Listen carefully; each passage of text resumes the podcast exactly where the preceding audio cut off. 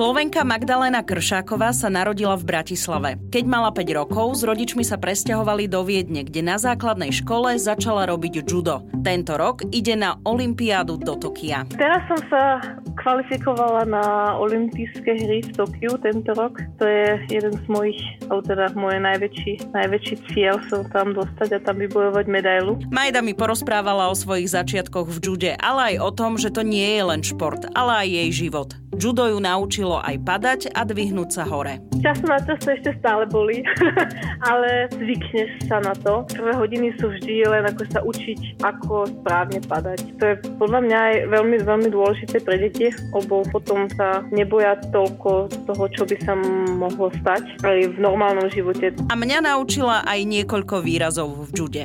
Keď rozhodca začne zápas, tak povie hažime, to znamená štart. A keď prerušuje, tak je to mate. Potom je mate, chvíľu, pauza. Predstavujem vám slovenskú judistku Magdalénu Kršákovú, ktorá bude reprezentovať Rakúsko na letnej olympiáde v Tokiu. Ja som Oli Čupinková a počúvate podcast Slováci v zahraničí.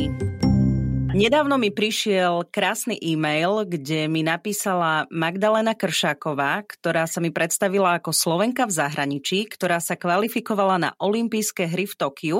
Akurát je tam jeden taký menší háčik, že nebude reprezentovať Slovensko, ale Rakúsko. Tak som si povedala, že teda musím sa určite Magdalene ozvať a zistiť, ako to teda je a aký je jej príbeh. Magdalena, ahoj. Ahojte. Prosím ťa, povedz mi teda, aký je teda ten tvoj príbeh, odkiaľ pochádzaš zo Slovenska. A čo robíš v Rakúsku?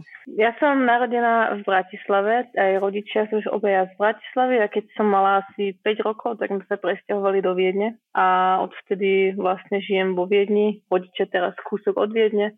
A tak v Rakúsku som začala s judom a tu som potom ostala pri tom. Kedy si začala s tým judom? A keď som mala 8 rokov, v základnej škole som tam začala. A tam bol taký, taký kurz pre deti a rodičia povedali, že musím nejaký šport začať popri škole, aby som aj po obede niečo robila a tak sa to stalo judo. Je to bojovný šport? Tak by sme to mohli nazvať? Hej, hej, určite bojovný šport. Alebo bojové umenie. Bojové umenie. Aj ťa to tam tak lákalo, alebo si tam len išla vyskúšať a tak si si to zamilovala? A na začiatku to bolo iba, že, že vyskúšať a niečo, niečo začať. Nešlo mi veľa o to, že je to judo, alebo že idem bojovať, alebo čo. Ale bolo to blízko, bolo to v mojej škole. Na začiatku moc ma to ani nebavilo, ale ostala som pri tom, nechcela som si nájsť niečo iné a potom, keď som začala mať nejaké úspechy a ma to začalo aj baviť. Čiže s úspechom prišla tá chuť, ako sa hovorí. a ono väčšinou v týchto bojových umeniach alebo v takýchto športoch, tak ono, viem, že je veľmi veľa súťaží pre deti, kde môžu sa ísť prezentovať, kde môžu ísť skúšať a, a darí sa im to. A ty keď si vravela, že už si aj začala vyhrávať a tak, tak um, aj, aj si tak nad tým teda rozmýšľala, že môžem to robiť aj profesionálnejšie? Keď som bola ešte mladá, mladá, tak moc nie, ako na takých naozaj, že keď som mala 10, 11, 12, tak som chodila aj na, na viedenské, na rakúske turné nejaké. A tam mi to už išlo, ale tam ešte stále nešlo o to, že sa niekedy chcem dostať na Olympiádu. To až bolo, keď som mala tak 14-15 rokov, keď som potom chodila na také internacionálne európske poháre. Tréner iba povedal, že až tak zle to neviem a mm-hmm. že môžem, môžem skúsiť. Tak a tam potom sa prvé roky moc nedarilo, ale potom na majstrovstvách Európe som vybojovala tretie miesto 2010, to tuším bolo, to bolo v kadetoch. Odvtedy to bolo tak, že OK, možno mi to naozaj pôjde a, a chcem to robiť trochu viacej a trochu profesionálnejšie. Ty si vravala, že si mala 8 rokov, keď si išla teda Hej. na to judo predsa len nerobíme žiadne rozdiely a nemáme žiadne predsudky, ale je to takéto bojové umenie a viem, poznám dievčatá, ktoré robia taekwondo, poznám dievčatá, ktoré robia karate a teraz poznám aj babu, ktorá robí judo, teba.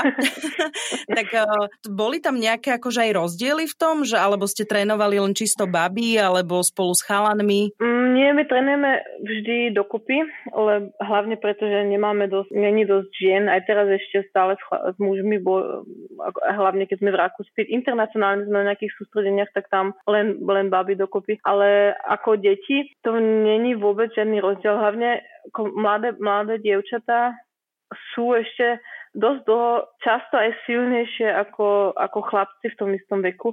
Oni nás až potom, neviem, s takým okolo 12 rokov nás potom prebehnú trochu so silou. Ale na začiatku sa všetko, aspoň teda v Rakúsku, všetko trénujeme všetci spolu, lebo není dosť, aby sme to aj delili. No a keď si začala robiť to judo, a teda si vravela, že aj uh, dievčata sú v tom veku možno aj silnejšie ako chlapci, mm-hmm. tak čím si bola staršia, tak si sa to tak akože vedela žensky využiť?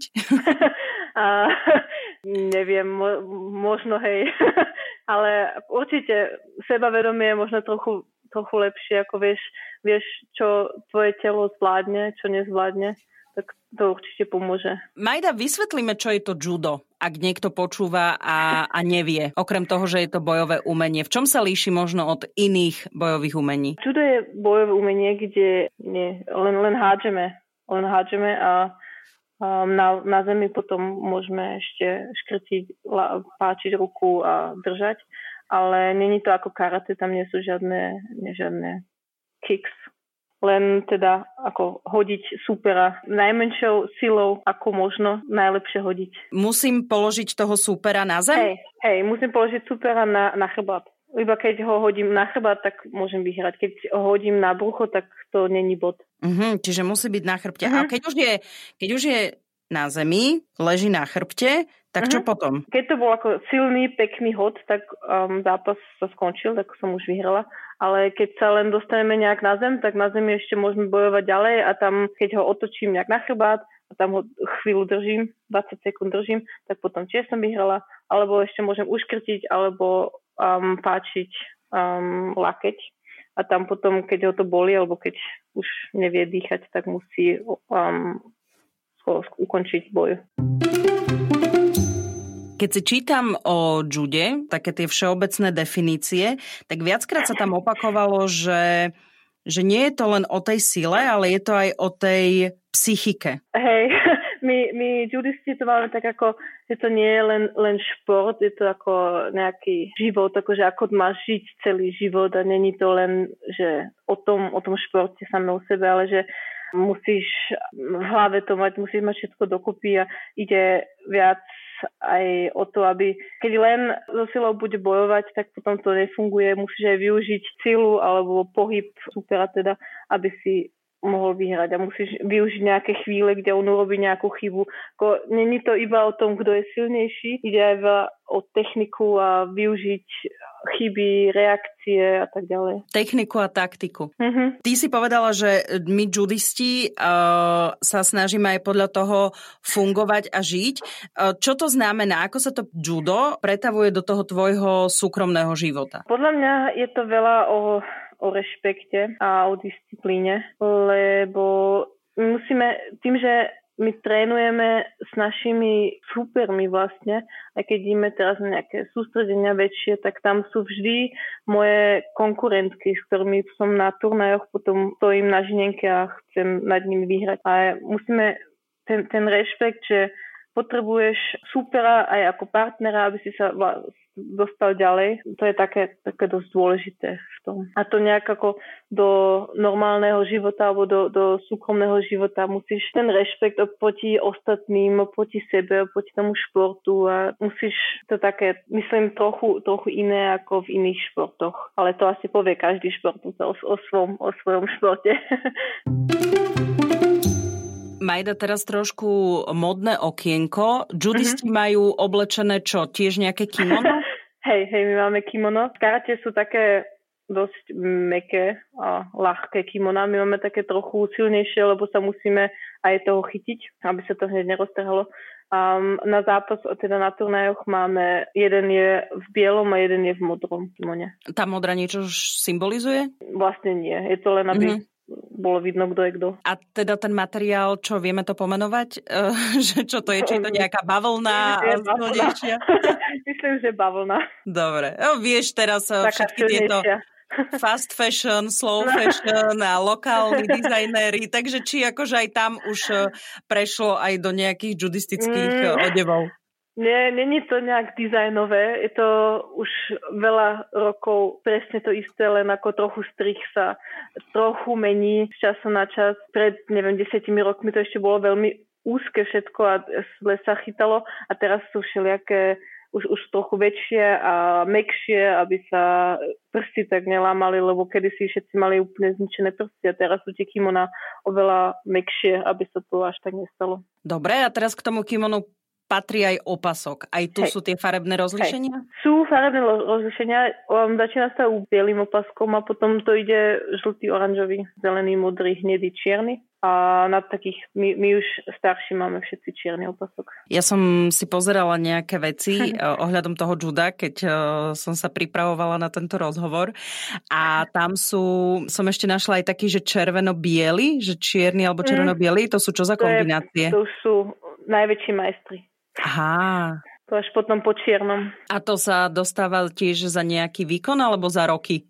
Um, aj skúšky sa dajú urobiť, alebo teda to je v, každej, v každej krajine, krajine trochu iné. V Rakúsku môžeš urobiť, myslím, aj skúšku, ale je to za výkon hlavne.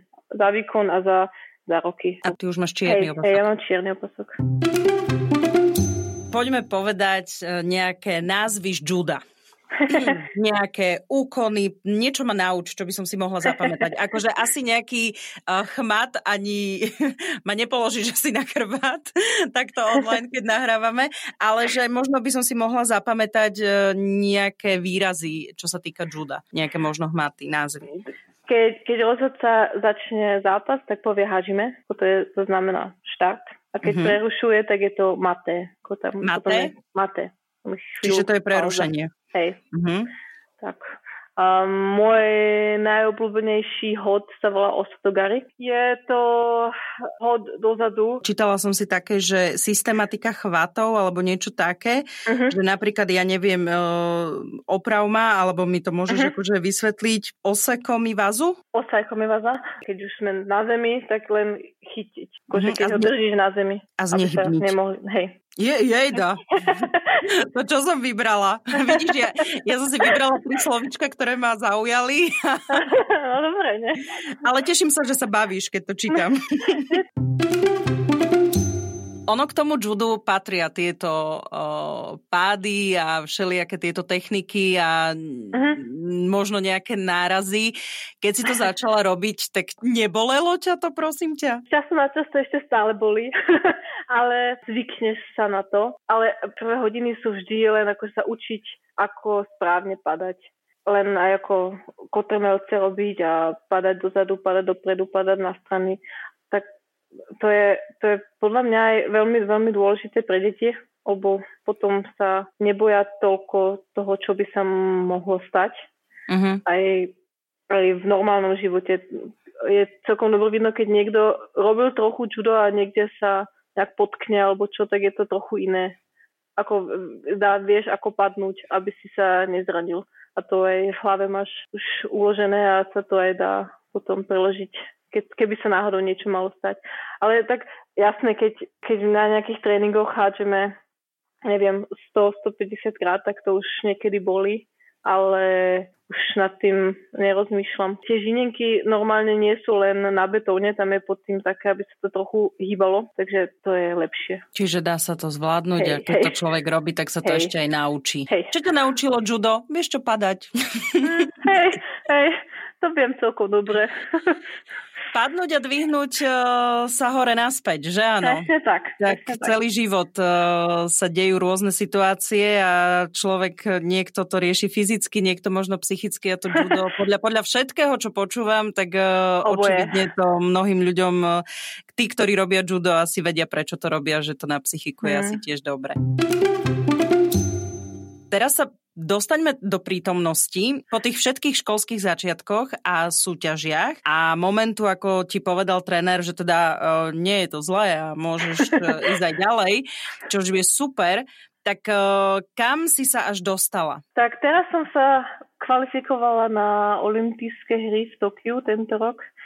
To je jeden z mojich, alebo teda môj najväčší, najväčší cieľ som tam dostať a tam vybojovať medailu. Cesta tam bola pekná, ťažká. Posledné vlastne mali to byť len dve, dve, dva roky kvalifikácie, teraz s tou koronovou pauzou sme mali tri roky kvalifikácie, to boli, bolo to ťažké, ale teraz vyzerá to, že za pár týždňov tam naozaj pôjdeme a bude to realita. Čo všetko si musela absolvovať, aby si sa kvalifikovala na Olympiádu? E, u nás v jude my máme kvalifikačnú periódu vždy dva roky pred uh, olympijskými hrami a ide to cez, cez svetový ranking. Tak my sme teraz naozaj posledné tri roky chodili na veľa turného, veľa sústredenia, mali sme ťažký tréning, bola som, ja, ja som pred kvalifikačnou periódou som bola asi pol roka v Tokiu, aby som sa tam dobre naučila judo Japonkami. A hlavne, hlavne som bola veľa na cestách a teda veľa turnajov a tak nejaké body všade som našla, pozbierala niekoľko medailí. Najväčší, najkrajší výsledok sa mi teraz podaril v novembri 2020, keď som sa stala vice majsterkou Európy v mojej kategórii. Fantastické. Kde sú najťažšie superky? Odkiaľ? Uh, a v mojej kategórii do 63 kg je najsilnejšia superka z Francúzska. To je teraz sa stala piatýkrát majsterka sveta. Ale tak naj, najviac superiek je asi z Japonska. Tam ich je veľa. V každej kategórii určite 5, 6, 7 báb, ktoré môžu na internacionálnych turnajoch každýkrát vyhrať medailu.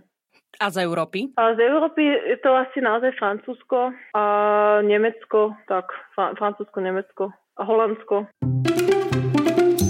V dnešnej dobe sa veľa hovorí o silných ženách.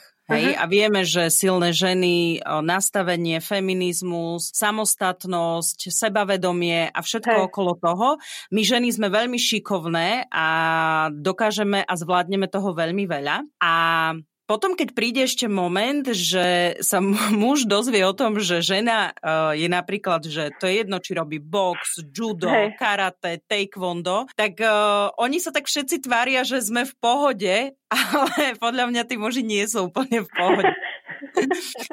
uh, ty, Ty máš aké skúsenosti alebo s babami, keď sa o tom bavíte? Podľa mňa mužov, ktorí nie sú zo športu, oni to, to moc nechápu, alebo potom, že a však je to fajn, ale potom vždy také nejaké blbé poznámky, že uh, musím si dávať pozor, ty si silná a keď, keď niečo zle poviem, tak ma hneď hodíš, hodíš o zem. Ako také, také blbé poznámky sú všade a vždy, ale keď chlapi alebo muži zo športu alebo hlavne z čuda tým vôbec alebo ešte som s tým nemala žiaden problém.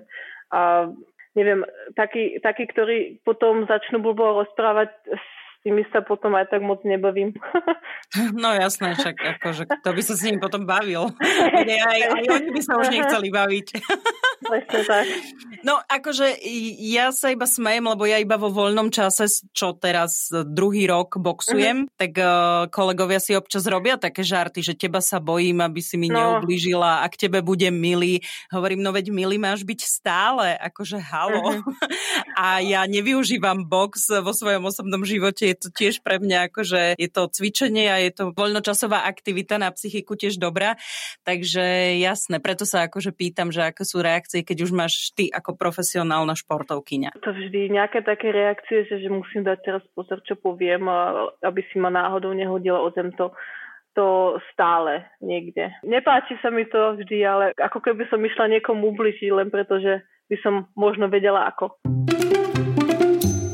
Magdalena, ako je to s tým profesionálnym športom, keďže si ty žiješ v Rakúsku, uh-huh. je to niečo, je to judo také, že vieš sa tým uživiť e, a iba športovať, alebo musíš ešte popri tom aj pracovať? Um, ja mám šťastie, môžem z toho žiť. Ja som zamestnaná u rakúskej armáde, teda v rakúskej armáde, a ako, ako športovec. Je to taký, tak, podobný systém ako na Slovensku Dukla. A mm, tam z toho máme celkom fajn plat a dá sa z toho žiť. Máme niekoľko takých um, podpory, štátne podpory, aj Rakúska federácia judová je celkom, celkom finančne dobre na tom. Takže tí, tých pár, ktorí majú dobré výsledky a chodia na tie väčšie turnaje, si z toho môžu žiť. Takže ja popri tom nemusím, nemusím pracovať. Ty si napísala v tom maili, e, keď sme si písali, že si srdcom Slovenka stále, ale teda na tú olympiádu ideš reprezentovať Rakúsko. Tým, že už bojujem vždy pre Rakúsko, že nie, nie že teraz by som prestúpila do, na, na, do Rakúskej federácie. To vôbec nie je téma. Um, ja, ja mám na Slovensku rodinu, vôbec to, to neriešime. Im, ne, uh-huh. nejak, ne, nejde im o to, že či reprezentujem Slovensko alebo nie. A tým, že ja už som tu, sme tu tak dlho a judo som začala v Rakúsku a nie na Slovensku, som chvíľu som nad tým rozmýšľala prestúpiť do Slovenska, lebo som si myslela, že kvalifikácia na, pre Slovensko by bola jednoduchšia, lebo v kategórii do 63 nemajú žiadnu, žiadnu ženu. V Rakúsku ešte bola jedna konkurentka, ktorú som musela prebehnúť, ale to sa vtedy, vtedy nepodarilo, aj finančne by to nebolo moc výhodné, tak som ostala v Rakúsku. Jasne, ale, rozumiem ale už vlastne ani ja, ja to moc neriešim. A tým, že ja som, som vo Viedni doma, aj mám, mám dva, dva domovy jeden na Slovensku, jeden vo Viedni. Magdalena, páči sa mi, čo si povedala, že neriešiš, za koho ideš e, na tú olympiádu, veď prirodzene ideš hlavne aj za seba. Nech sa ti darí, nech získaš tú vysnívanú, vytúženú medailu na olympiáde v Tokiu. Držím ti palce. Ďakujem veľmi pekne. Som Oli Čupinková, ďakujem, že ste nás počúvali. Ak poznáte úspešných Slovákov a Slovenky, ktorí uspeli vo svete a doma ich nepoznáme, napíšte mi o nich na Slováci v zahraničí zavináč Express.sk.